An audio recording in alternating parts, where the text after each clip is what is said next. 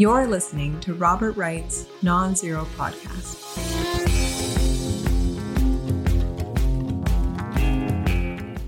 Hi, Sean. Hi, Bob. How you doing? Hanging in there. How are you doing? Can't complain. Let me introduce this. I'm Robert Wright, publisher of Nonzero Newsletter. This is the Nonzero Podcast. Uh, it appears both on YouTube, where you're encouraged to smash the like button, and on uh, any any podcast feed available, where you're encouraged to rate and review, especially if you're favorably inclined. And you are Sean Mirski, um, author of a brand new book. I think this is going to uh, show up the day that this that this podcast shows up, uh, if it goes according to plan, because it's coming out this Tuesday. Is that right? That's exactly right. Big day. It is eight eight years in the making. Eight years. Well, it shows. It's it's it's very well researched, very well written, very thorough. Let me tell people what it is. It's called "We May Dominate the World: Ambition, Anxiety, and the Rise of the American Colossus." Let me uh, also tell people a little more about you. Are you still a visiting scholar at the Hoover Institution at Stanford University? I am. They keep extending it, so I'm not going to say no. No, don't. Uh, and you previously served in the U.S. Defense Department under both Republican and Democratic administrations. Um, and you what have a master's degree from the University of Chicago in international relations or something. You went to Harvard Law School. Is that all true? That's correct. That's all true. So uh, this is a book that, on the one hand, is uh, about uh, kind of a history of uh, relations between the U.S. and Latin America, but it has a lot of relevance to contemporary issues, I would say. Um, and in fact, uh, one dimension of this is uh, kind of uh, built into the impetus of the book, I gather, from reading the acknowledgments.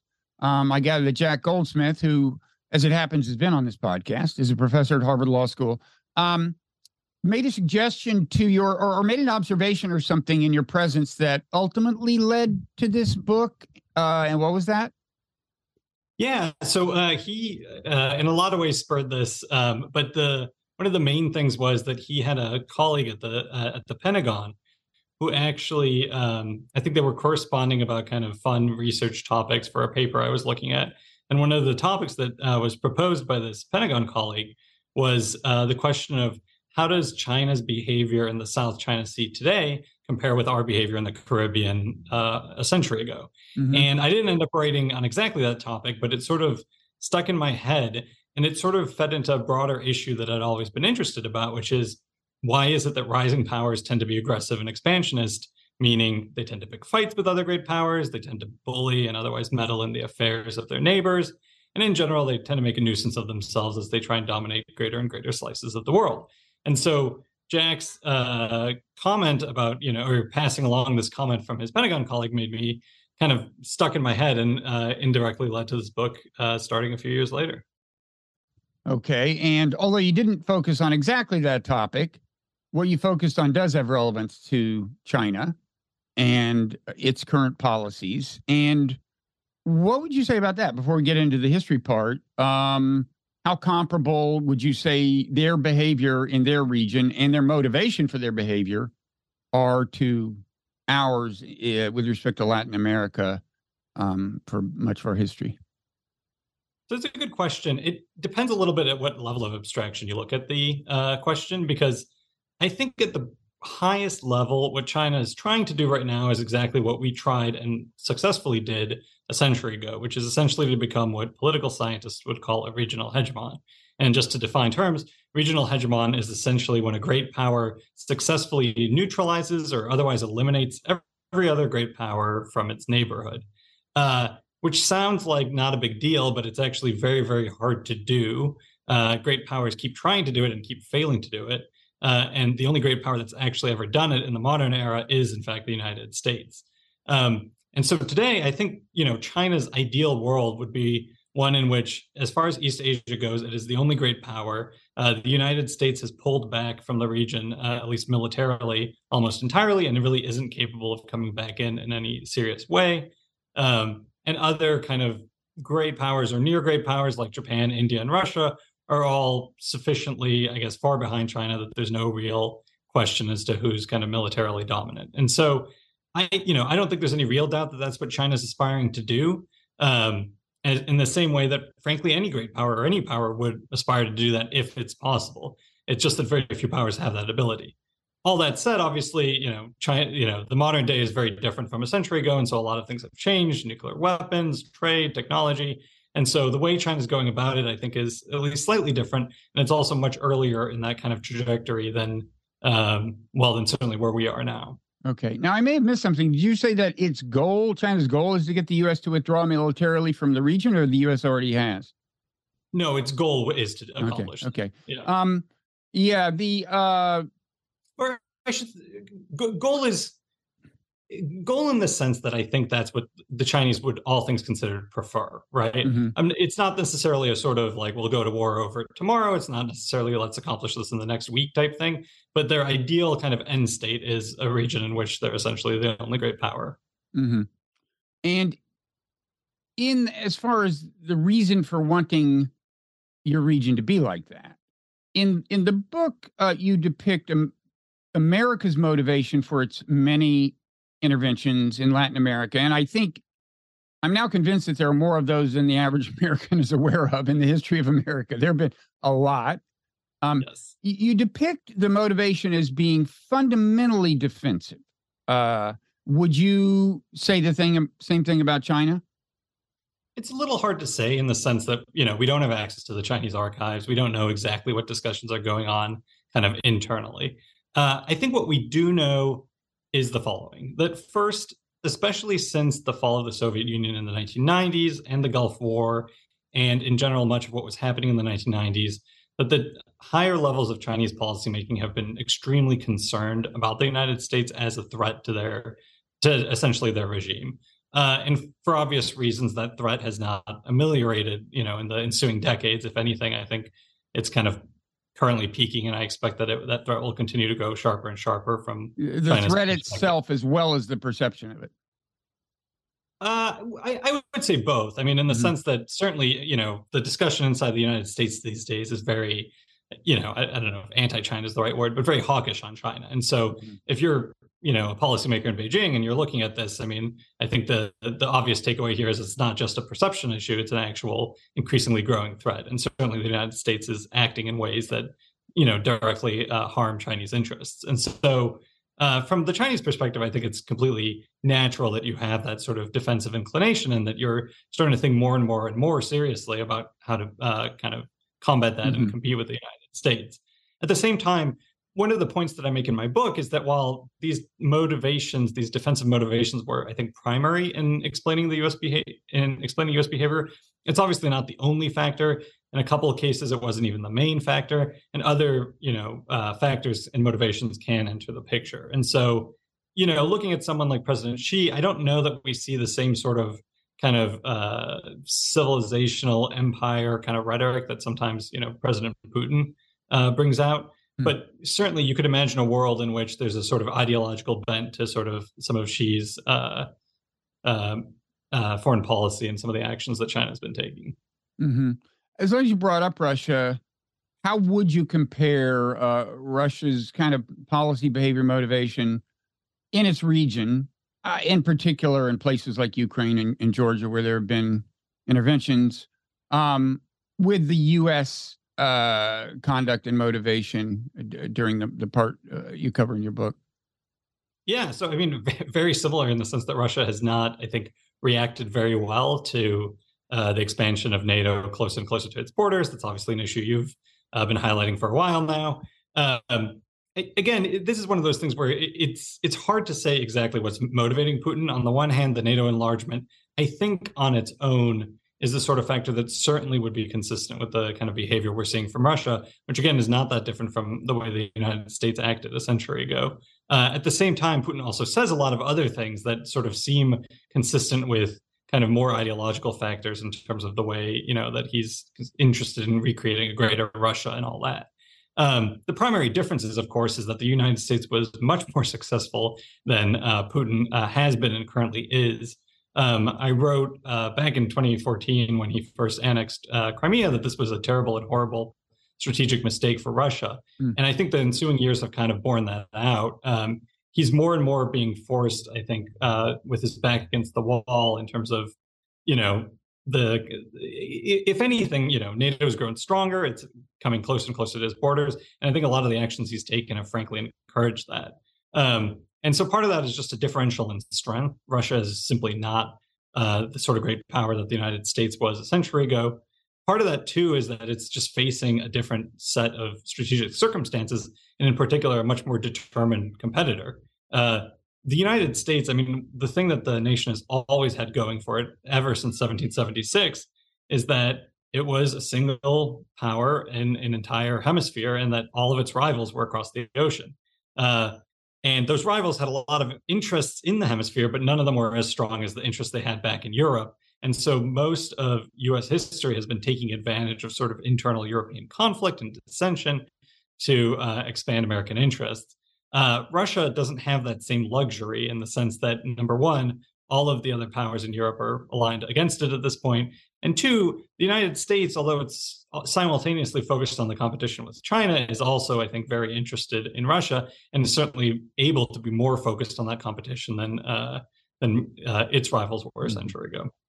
So you think it was it was a tactical, not strategic blunder to seize Crimea. In terms of the motivation, it seems like the threat Russia perceived was at least as direct as most of the threats America is reacting to in your book, in the sense that you've got a neighbor right on its border, and and it has a very important naval base in the neighbor that's technically a long-term lease, but is a legacy of the Soviet Union. And uh, there is what looks like, from its point of view, a coup or a, in any event, it's a revolution, a, a deposing of a president who was kind of friendly. Uh, and there's, in some sense at least, U.S. support for what just happened. And the U.S. has professed the intention to have that neighbor part of NATO and so on. I mean, that's like compared to most of the things the U.S. has been reacting to uh, by intervening in Latin America, that's a, a much more direct threat, right? Oh yeah, I mean, c- certainly, I think from from Russia's perspective, that's probably the right way to think about it. I mean, Americans obviously see it a little bit differently because uh, I've, no, I've until, noticed that. I've noticed that. Yeah. Yeah, well, and you know, part of it is I think for most Americans, you know, the idea of NATO enlargement, it seems sort of I don't want to say innocent, but it doesn't seem, or at least it hasn't seemed targeted at Russia until very recently. Um, but you know, part of the the uh, what makes international politics diff- difficult is that one, it's very com- difficult to communicate intentions in a sort of uh, deliberate way, and number two, those intentions can just change over time. And so, you know, from Russia's perspective, maybe NATO expanding in you know the uh, 20 uh, 2000 aughts and 2000 early 2010s was not aimed at Russia, but Russia doesn't have any way of guaranteeing that once NATO's up at Russia's border, someone doesn't change their mind and suddenly NATO's turned into an anti-Russia alliance again. And so, from Russia's perspective, I think it's understandable why they're concerned that you know countries like Georgia and Ukraine would be potentially offered NATO admission. Right, and that leads to one kind of abstract question before we get into the history. Um, you know, you said it had no way of of being assured that NATO wouldn't ultimately be a threat, whatever the motivation behind expansion, and um, this is a common thing. I mean, uh, there's a term that doesn't appear in your book, I think, uh, which is security dilemma.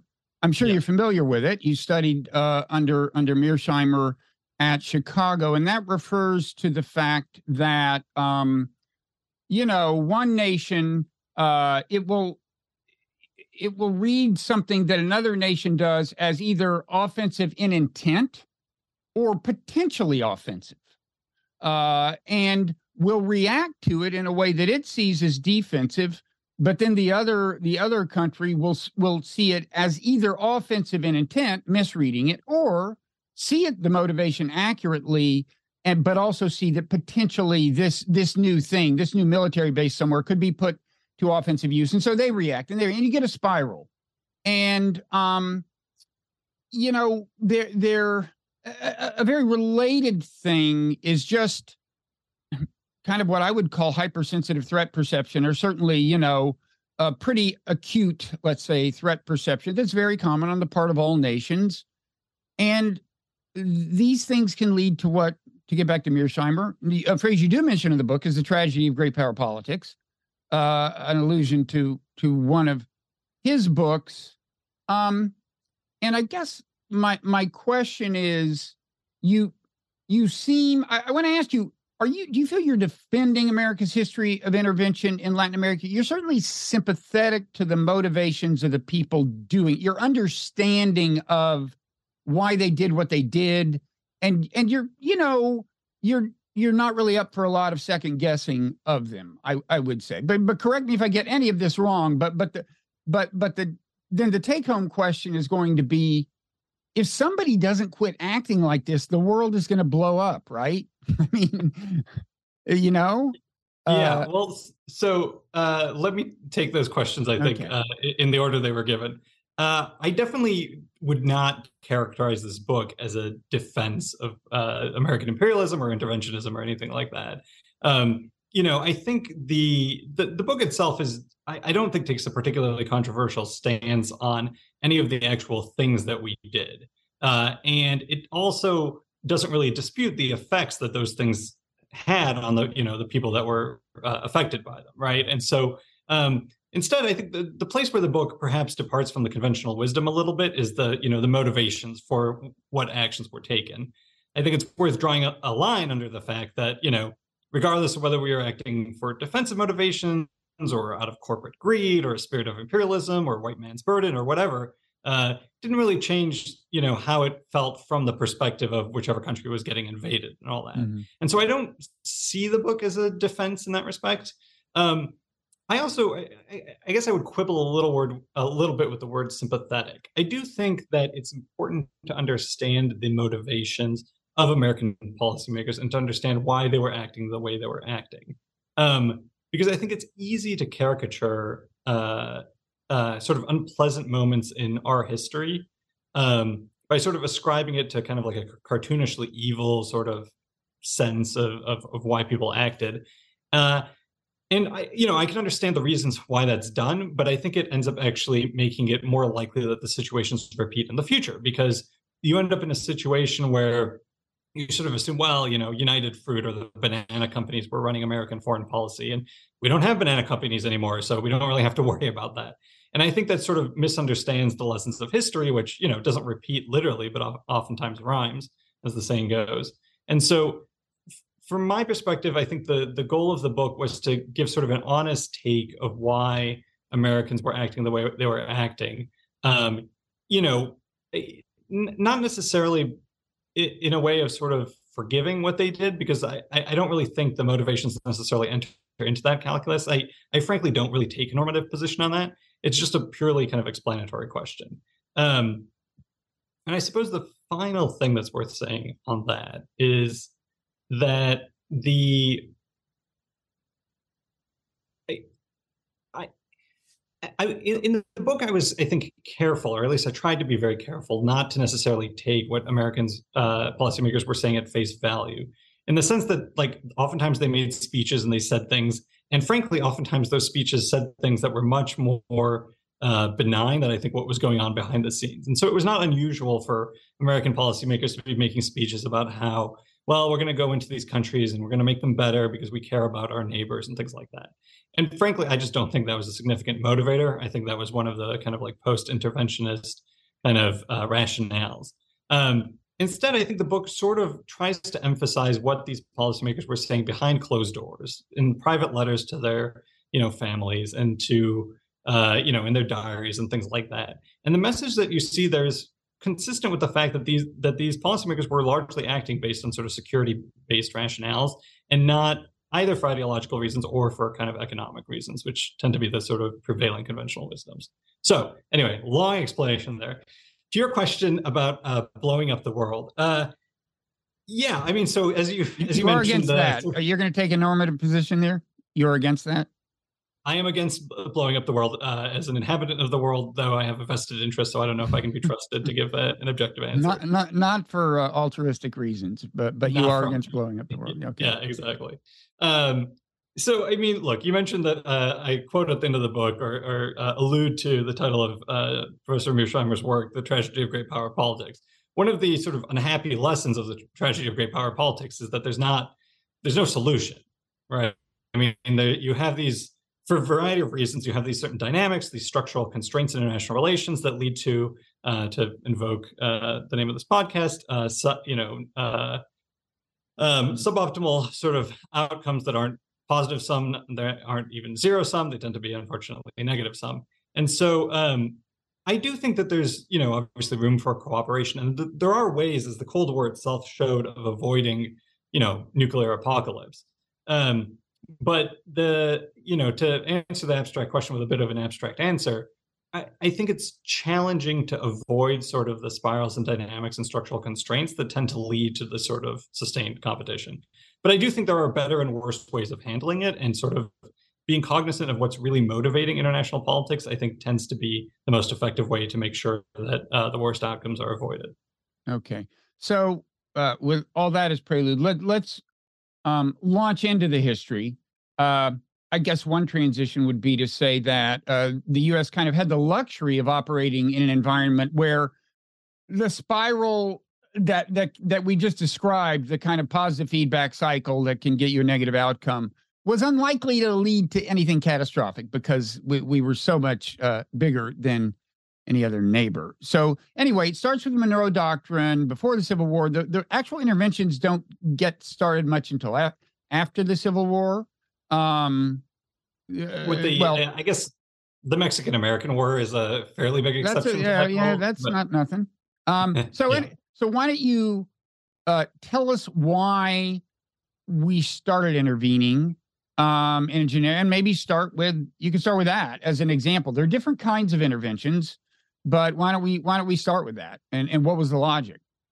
Sure. So the the basic argument I make in the book is that the United States faced what I think could fairly be called uh, a structural sort of problem when uh, three conditions arose. And in the book, I call this the problem of order.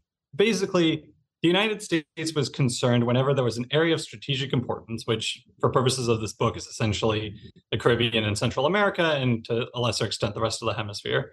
Uh, and that area of strategic importance was under foreign threat in the sense that the United States perceived that uh, one of its great power rivals, usually in Europe, although Japan pops up uh, in the example of Hawaii, um, when one of its great power rivals was interested in expanding in that strategic, uh, strategically important area.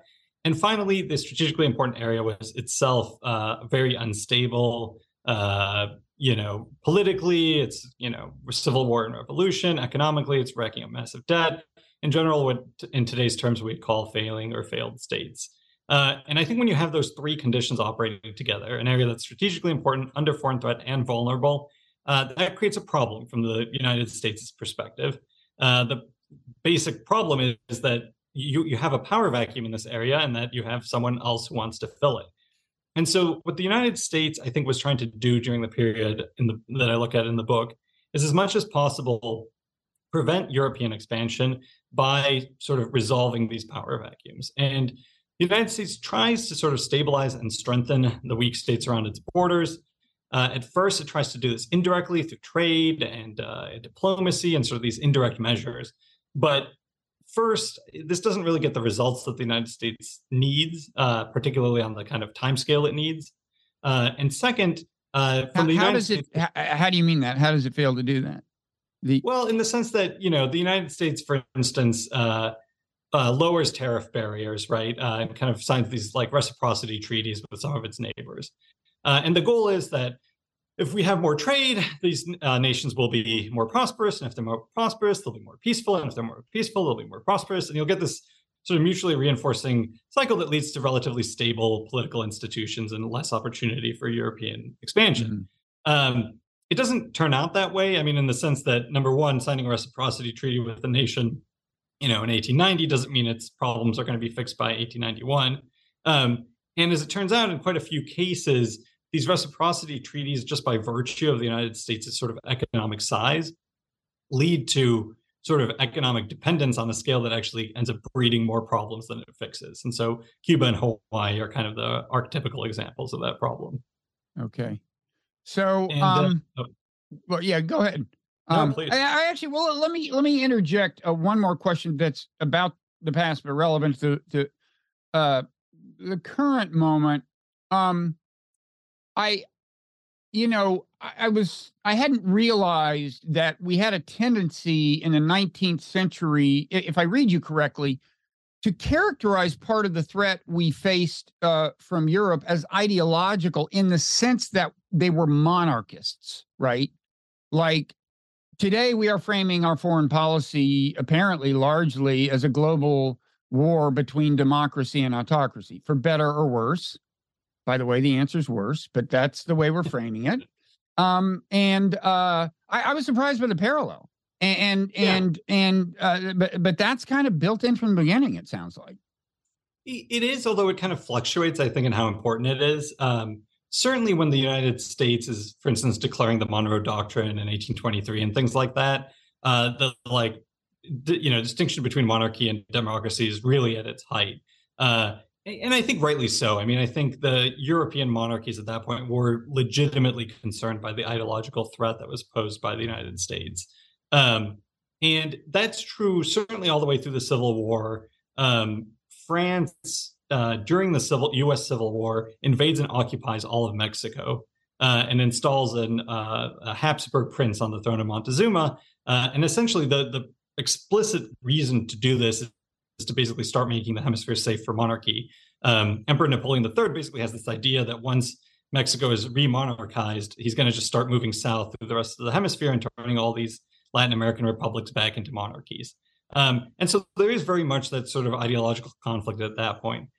I, do think it ameliorates a little bit in the coming decades. Uh, you you see flavors of it in the sense that obviously in World War One, there's a lot of sort of rhetoric about Prussian autocracy, and you know, and certainly, of course, the phrase "to make the world safe for democracy" comes from Woodrow Wilson at that time. Mm-hmm. But um, but it doesn't. I, I would say that it's not the, the, the, ideological factors end up, I think, receding a little bit around the turn of the century. It's mm-hmm. less that and more kind of just pure security kind of interests. So in that case, uh, so France has this kind of uh, Habsburg proxy. I mean, for reason I don't know enough about history to understand why it wasn't just a French guy, but he, he apparently wasn't, right? Uh, and oh. and uh, and then we, in that case, we basically support a revolution to get rid of him, right?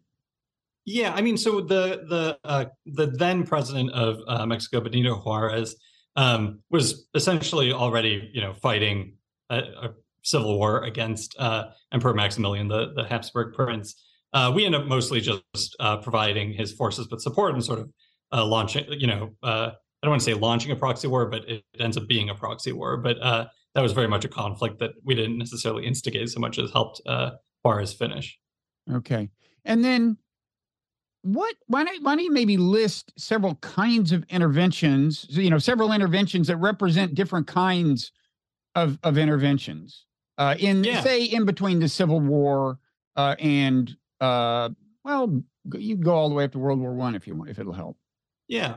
Well, and so it starts out, I think, um, you know, up until like 1898, the Spanish American War, there's not that much. There are certainly a few, but there's not as much in terms of direct sort of. Um, the United States is not as interested in sort of meddling around with the internal sovereignty of other nations. The one exception is annexation, which always ends up being sort of the last resort for the United States in response to security threat. And so, in uh, I have a chapter in the book about Hawaii where for a variety of reasons, we were very concerned about Hawaii uh, getting annexed by Japan. And in response, essentially, we end up an- annexing Hawaii ourselves. Um, but starting in the Spanish American War, what ends up happening is we're left with, uh, we're occupying Cuba at the end of the war. And on the one hand, we promised to give Cuba its independence at the start of the war. On the other hand, we're very worried that if we just give Cuba its independence, uh, that uh, it's going to get snapped up by another great power like Germany. Uh, uh, basically, on the, on the theory that Cuba is unlikely to stay stable for long. It's going to descend into civil war. And once that happens, Germany is just going to come in and to scoop up the pieces. And so what we end up doing is uh, forcing Cuba to uh, install uh, the Platt Amendment, which is, among other things, uh, has this provision that gives the United States the right to intervene in Cuban uh, affairs uh, if things get bad enough. Essentially, that was nice. that was nice of them, I thought, to yeah, let us was, just it, just send troops whenever we want. Yeah, well, and it's it's funny because uh, one of the debates among historians is what was the kind of original intention of the Platt Amendment. Uh, and I think you know my my view is that if you look at the the author of it, the primary author of it, uh, Secretary of State or Secretary of War Elihu Root, he you know I think he genuinely thought it would be a last resort, and he also genuinely thought it would never be used because part of the thought was, well, if we promise, if we tell the Cubans that we're going to intervene in their politics if they ever have a civil war, the Cubans don't want us in their politics, and so they'll never have a hmm. civil mm. war. And it's this sort of what ends up being incredibly naive thinking that uh, ends up leading the U.S. to take a greater and greater role in the region. Uh, but that at least was the initial thinking. Um, but that's sort of like the you know, and and that is not a minor imposition on Cuban sovereignty, but that ends up being sort of the the lighter edge of interventions. As the kind of 19, 1900, yeah, 19 aughts and the 1910s go on, the interventions start to become much more hard hitting. And so in 1905, uh, one other example of an intervention is something called customs receiverships. So the United States will come in and basically administer the custom houses of our neighbors, which is a little bit like the Chinese coming in to administer the IRS. Uh, and the reason that analogy works is because at the time, Latin American states essentially drew all of their revenues from taxing mm. trade through the mm-hmm. custom houses. And so uh, if you controlled the custom houses, you controlled all internal revenue for the state of the Dominican Republic or Haiti or wherever. And so the US starts coming in and essentially taking over these custom houses. And initially, it's like consensual might not be completely the right word, but at least it's at the invitation of the Dominican government. Over time, this becomes much less consensual, and we start taking over more custom houses. Uh, at first, we're just administering them. We're giving revenue to the uh, to the central governments over time, we end up starting to use that financial leash to do other things. And so, if we don't like the government or we don't like what the government's doing, we won't hand over the revenue and we start starving it of revenue. Um, we end up obviously uh, regime change. Uh, first time the United States ever openly overthrows another government is in 1909 with Nicaragua. This starts to become a bit of a pattern over the next decade, and so we'll send gunships and basically uh, force president uh, presidents and dictators off their uh, out of their presidential chairs. Uh, and finally, this all just culminates in occupations, uh, including, I think, the occupation of Haiti, which lasts for almost two decades, from 1915 uh, to, I believe, 1934. And so that mm-hmm. ends up being sort of the spectrum of, of U.S. intervention during this time. And it comes in a lot of flavors, but I think one of the points that I make in the book is that these sort of early intervention lights end up sort of leading to the heavier interventions in part because they don't actually fix the problem that the United States is trying to solve. Mm-hmm. The uh, on the on the controlling the customs. Uh, what is the customs house? Is the term or uh, customs receiverships? Yeah, with the custom houses. Yep. Um.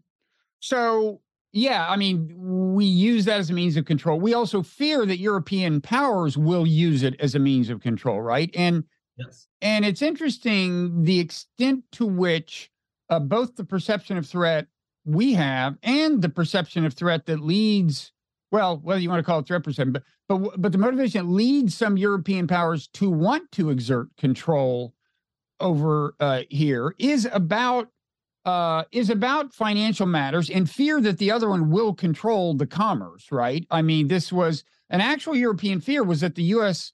Uh, government was going to basically control imports and exports for the whole hemisphere. And I guess w- one question is I mean, how, how big a part uh, of, of the motivations, especially on the US side, but but on both sides, were these kind of sheerly economic things? Um, and did did the nature of international economics subsequently change so that that kind of eventually ceased to be much of a factor per se, or what? Uh, yes. So that's actually a great question. Uh, one point to make at the start is uh, Europeans were, as you mentioned, the European the concern among American policymakers was that European nations would essentially come in and control these custom houses if the United States did not. And the reason why was because Europe basically was owed a lot of money by these countries. Um, but the thing that that statement kind of uh, obscures a little bit is that the money that was owed was not really so much debt on contracts, although that was part of it. It was more that under the international law of the time, and to a lesser extent today, um, you know, if you're a European country and one of your citizens gets injured in a civil war, or you know his property gets stolen, you as the European state can essentially champion their claims against the government in question. And as I mentioned, a lot of these countries are incredibly politically unstable. We're talking, you know, a new president every year, sometimes multiple times a year. And so, in the context of all these civil wars and revolutions, these European states do kind of rack up enormous claims dealing uh, that stem from the kind of mistreatment of their citizens and property. And I think that ends up being actually much more important for European powers than the sort of, oh, my bankers went in, they signed a contract, and mm-hmm. now, you know, the government's trying to kind of welch on that. Um, it's just, you know, that that does play into it to some extent, but it ends up being, I think, a sort of secondary factor. Um, and so so you're right. So the american policymakers were a little bit worried that essentially to kind of make uh, these countries behave better that the european nations would sort of come in and and start taking over the custom houses. Um, the the nice thing is that this the situation has improved in that respect in the intervening century in, in two ways. One there's been an important development in international law in part uh, i think originally sort of proposed by latin american states themselves for sort of obvious reasons but uh, eventually championed by the United States to essentially make it unlawful for uh, powers to intervene on behalf of, for instance, like contract debts and things like that. And then, kind of beyond that initial development, there's been obviously just more of a norm that you don't get to use military force against another nation just because you might have, you know, economic claims against them. So that's been a huge kind of development and one that the United States, I think, was very, very in favor of because it sort of eliminated part of the risk that the United States saw. The other aspect of this, though, that I think has been helpful is that the sort of system of um, international arbitration, uh, particularly investor state arbitration, that's been set up in especially you know the last half century or so, has kind of ameliorated the concerns that a lot of these powers in general have about not not getting fair treatment because mm-hmm. it turns out that the record of essentially suing a state because they expropriated your property or whatever most of these claimants actually win and end up collecting on kind of the what, whatever money they're owed. And so because there's now a mechanism that doesn't involve using force and that mechanism works reasonably well, I think it's actually kind of ameliorated some of the pressures you saw um, the U.S. responding to.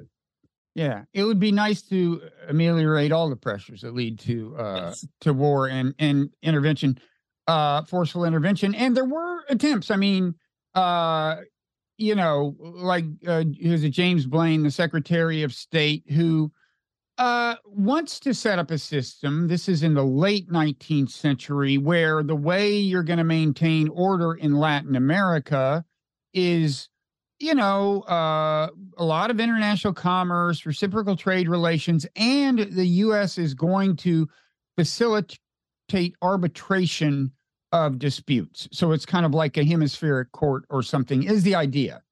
And, you know, I would say broadly speaking, this is the direction in which you'd like to see the world evolve, right? You just have ways of solving disputes.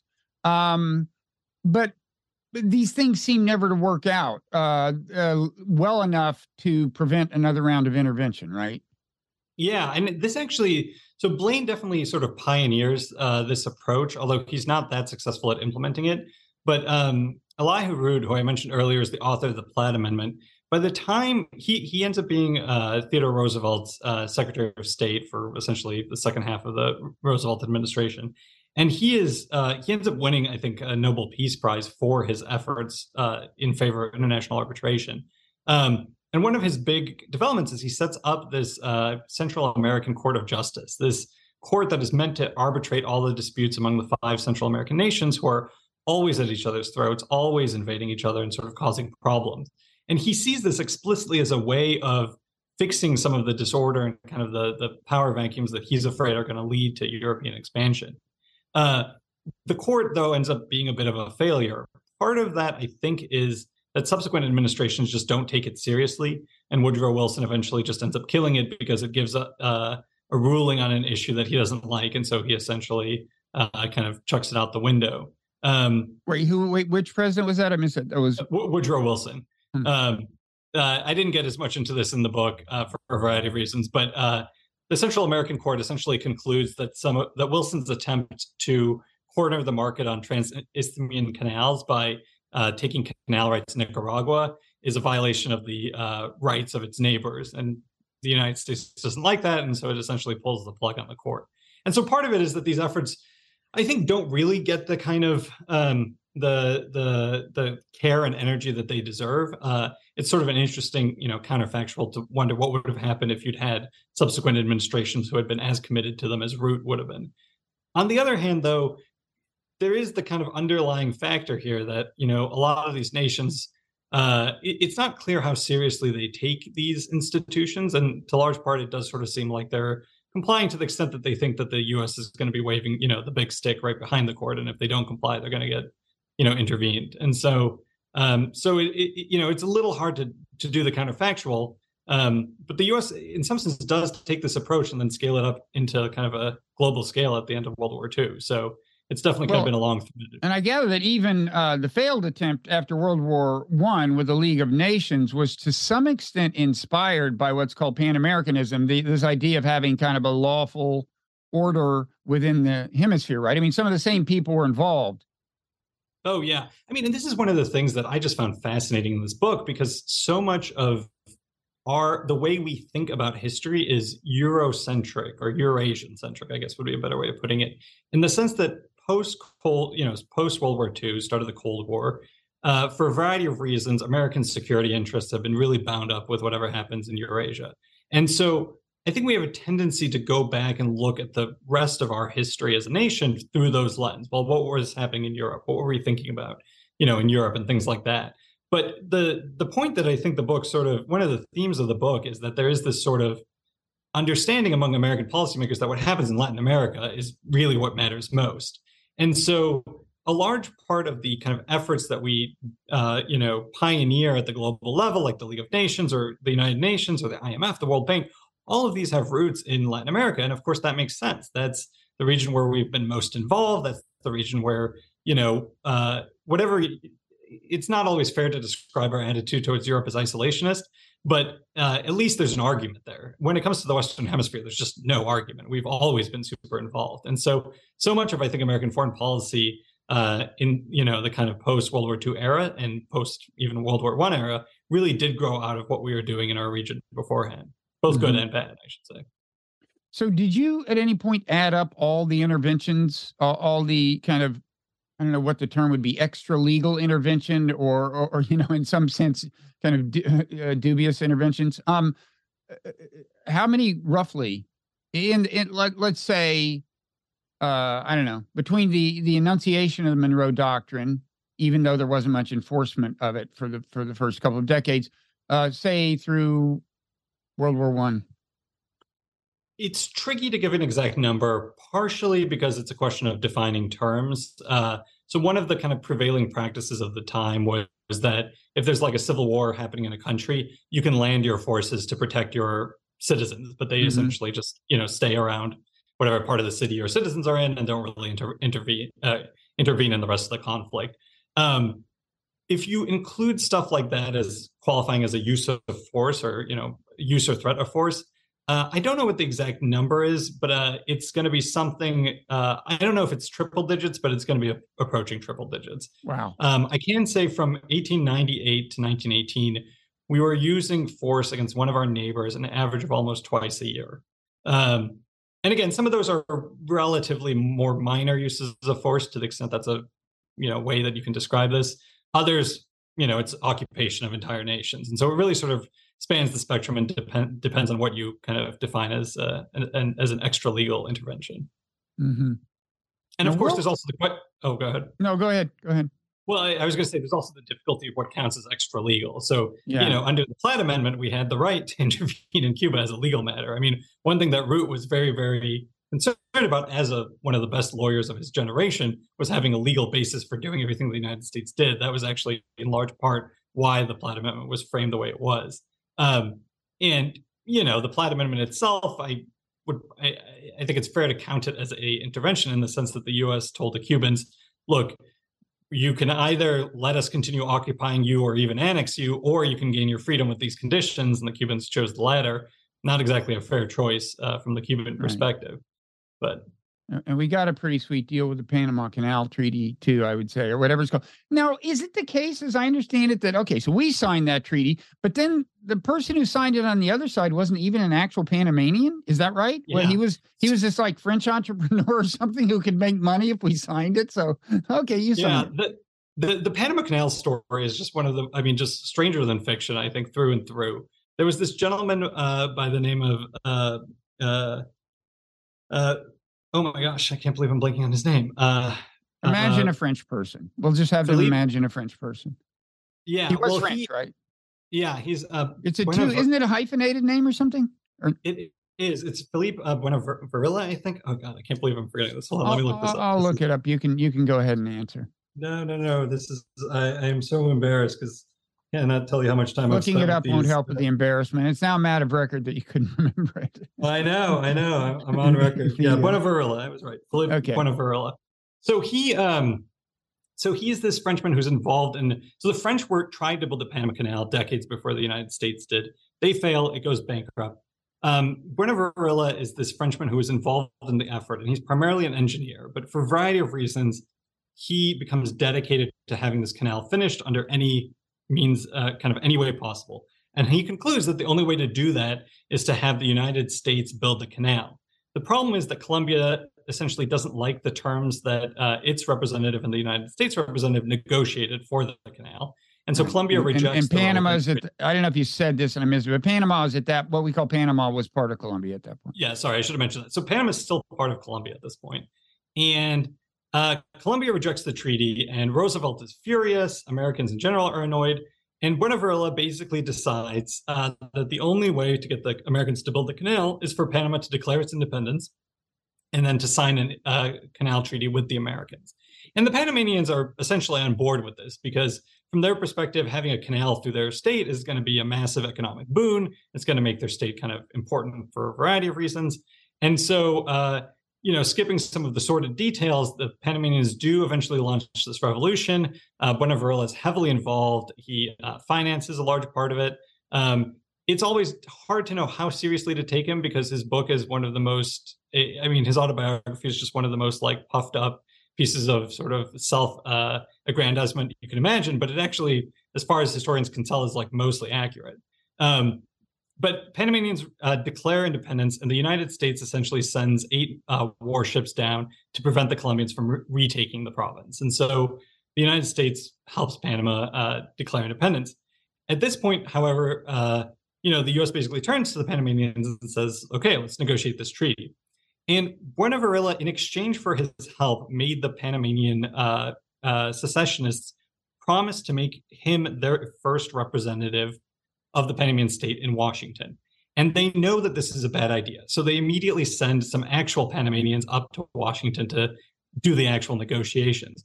But Bunau-Varilla doesn't really care very much about Panama, does not really care at all about Panama getting a good deal in this treaty or anything like that. And so he immediately turns around to Secretary of State John Hay and says, listen, I'll sign on whatever terms you want. The stronger you can make them for the United States, the better, because we have to get this through the US Senate. And Panama is not in a position to object because the only reason it's independent is because the US warships are off its coast. And so uh, and Hay signed this treaty that is just enormously favorable to the United States. Uh, when it goes before Congress, one of its opponents is basically says, "I've never seen a treaty that is this favorable to the United States." Um, and you know, the U.S. Senate uh, passes it, and by the time the Panam- Panamanians arrive, it's just too late. It's already been signed. Um, and you know, it, not by it's, them. It's not a. Right? I mean, was not, it ultimately well, ratified in some uh, in what you would imagine would be a binding manner by some true representative of Panama? yeah, so I mean, the treaty. I mean, the treaty was signed by Bunau-Varilla, and he had he had the legal authority to he, sign. He did. Panamanians gave it to him.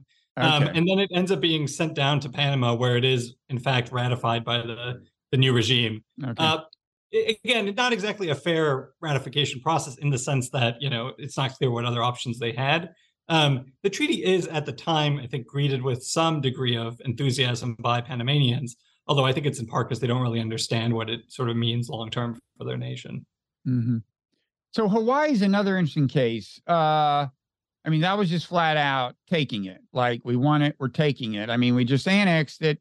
The the fear, as you said, was that Japan would annex it. And I think you said that although Americans disagreed, like in Congress, disagreed over whether annexation was necessary, none of them doubted that Japan's annexing it would be a grave threat. That was pretty much a matter of consensus.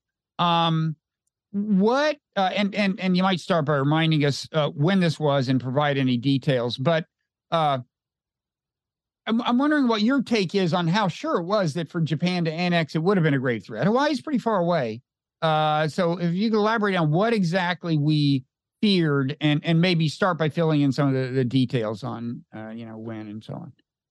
Sure. So Hawaii's a really interesting case, I think, because in a lot of ways it's a sort of slow uh, motion, or not even slow motion, but it's sort of a delayed version of what happened with the Western Hemisphere as a whole when the you know Spanish conquistadors first came, right? And so part of the thing that they brought with them was germs and disease, and it ends up wiping out a huge proportion of you know the native inhabitants, uh, native inhabitants, in a way that you know historians to this day still sort of debate exactly how that all happened. But you end up seeing something similar with Hawaii, where um, Europe doesn't discover, discover in quotation marks, Hawaii until relatively late into the 18th century, right? And so up until that point, the islands uh, basically been not exposed to European diseases and germs and all that. And then it gets hit extraordinarily hard by this wave of disease starting in the late 18th century. And so what ends up happening is that the Hawaiian population dwindles dramatically. Again, historians are kind of all over the map on the exact numbers, but you're talking easily uh, you know 80 90% of the kind of original inhabitants are wiped out by the time you're getting to let's call it the mid 19th century. Um, this creates all sorts of problems. Uh, but from the us perspective one of the things that really aggravates it is that hawaii starts importing japanese laborers at a very high rate to sort of man the sugarcane fields in part because there's just not enough native hawaiians to do the job anymore. Um, and uh, the other portion of the background that I think is necessary is that in uh, 1893, there's a coup uh, in Hawaii where the essentially the white uh, residents of essentially Honolulu launch a coup against the then Ho- native Hawaiian monarchy, overthrow her, and establish this republic. Um, and from 1893 to 1898, there's this sort of awkward tension in American foreign policy where, on the one hand, Americans feel, at least the Democrats, have this sort of sense of, well, we definitely were involved in this coup. We should not, you know, we should not in any way annex Hawaii. Republicans, I think, are more in favor of it, but it's this sort of partisan debate about what to do with Hawaii. By 1897, though, the uh, there's for a variety of reasons, uh, the Japanese population on the island has become extremely, extremely large, and the Japanese nation itself is starting to demand voting rights for their laborers on the uh, on the islands. And Americans, as well as the kind of reigning white uh, uh, Hawaiian Republic, are really concerned that this is going to essentially lead to Japanese domination of the island. And I think the numbers are fairly convincing that that was at least uh, not a, not a mi- minor threat. And Japan was acting in a very aggressive way. And so what ends up happening is that the United States, basically to preempt what it sees as a fairly imminent threat of Japanese intervention, signs an annexation treaty to annex the islands itself. Now, you asked why why do we care whether Hawaii is Japanese or not? Mm-hmm. So I think there's a couple of reasons, but one of the big ones is that the it's hard to overstate the strategic importance of Hawaii, particularly at the age that it was annexed, which is an age of steamship and coal and, and all that. And so if you look at where Hawaii is on the map, it's about 2,000 some miles from San Francisco, but it's also about 2,000 miles from anywhere else. It is uh, an extraordinarily unique area of the world in the sense that almost no other part of the world has so few uh, is both you know an ocean itself and has so few actual islands there which means that in an era where you have steamships and the steamships require coal and coal requires coaling stations to pick up and you have only limited distances you can travel before you have to go to a st- uh, coal station hawaii ends up being essentially the only gas station in the middle mm. of the entire pacific ocean mm. And so if you have an enemy, for instance, enemy nation like Japan that controls Hawaii, uh, then they can attack the east or west coast of the United States with essentially no problem using Hawaii as sort of a base. If, on the other hand, the United States controls Hawaii, then there's really no way for the Japanese to attack the west coast the, in this era because um, they simply would, not have the coal to make it there. And so, mm-hmm. for naval strategists at the time, Hawaii is sort of seen as this uh, as this way of defending the West Coast and basically making it in, invulnerable to enemy attack. Okay. Um, yeah. Um, so we haven't talked about Spanish American War. Uh, partly, I, I, just figured that's relatively well known. But I, uh, one thing I wanted to say is, uh, I do think you say that it's actually one of the few cases where there was kind of a something like a public clamoring for American action. Am I right? I mean, by and large, these things were decided by politicians, by elites. They weren't responding to popular pressure, except maybe in the case of the Spanish American War. Yeah, and, I think in the Spanish American War, I mean, the elites were for the most part on board as well. Uh, President McKinley was really the one, along with a few of his sort of um, uh, more business oriented colleagues, who was, I think, more opposed to the war. Um, but that's right. I mean, the the kind of conventional uh, account of the Spanish American War that you sometimes hear in you know like U.S. history classes is that it was you know the jingo press, the yellow press, and all that is vastly overstated. Uh, hmm. I think historians at this point have sort of, for the most part, rejected that. Um, it, but it's true that there was, I think, as far as we can tell, there was no polling at the time or anything like that. It is true that there was concern, or that there was a kind of broader uh, desire on behalf of Americans to get involved, in part because it was just such a massive humanitarian disaster. Um, again, the numbers, you know, are you mean the, the, the main or the or uh, oh, sorry, before um, the the actual like uh, so the Spanish American War, we intervened in a conflict that had already been going on for three years. So the Cubans had declared independence in 1895, and the Spanish had been basically trying to suppress them for three years. And it was an incredibly bloody war. The Spanish uh, used concentration camps to try and clear out the kind of Cuban insurgency. Um, they did not do a very good job at kind of mm-hmm. making sure that concentration camps were well provisioned, and so starvation was really rampant. Um, again, the numbers vary, but you can, you know, I, some of the figures that at least policymakers were receiving were that something like one third or one quarter of Cubans had died as a result of this conflict. I mean, just really, really atrocious humanitarian catastrophe right at our borders. And so for most Americans, that was sort of the context in which it seemed necessary to do something.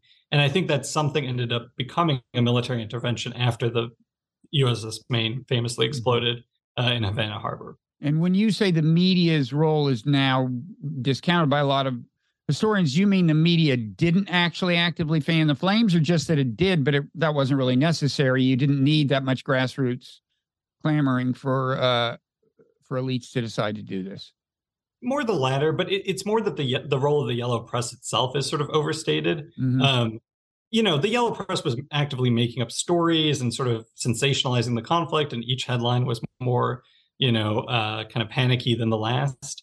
Um, but at the same time, there's not a lot of evidence to suggest that the yellow press was really kind of read by large portions of the nation and that those portions of the nation were particularly invested in going to conflict. It's more honestly when sort of more sober minded leaders and newspapers started taking up the call that I think you really started to see this sort of nationwide momentum. Okay. Um, so listen, uh, we've been doing this about an hour, uh, and uh, a thing we commonly do here is do the regular public podcast for an hour and then uh, do what is called in the industry some bonus content move into overtime. You've been kind enough to to say you'll you'll stick with us for that. And the way you get access to that content is you become a paid subscriber to the Nonzero newsletter. You can google Nonzero and substack um, or you can just uh, consult the show notes in your podcast app where there's a link to a place uh, where you can uh, become a Nonzero member, and then you have access to various kinds of uh, things. There's the the Friday uh, Parrot Room. There's uh, a couple of uh, a couple of times a month we we have something called Earthling Unplugged, and uh, and then a lot of uh, you know of of these overtime sessions uh, that are uh, attached to the regular um, podcast.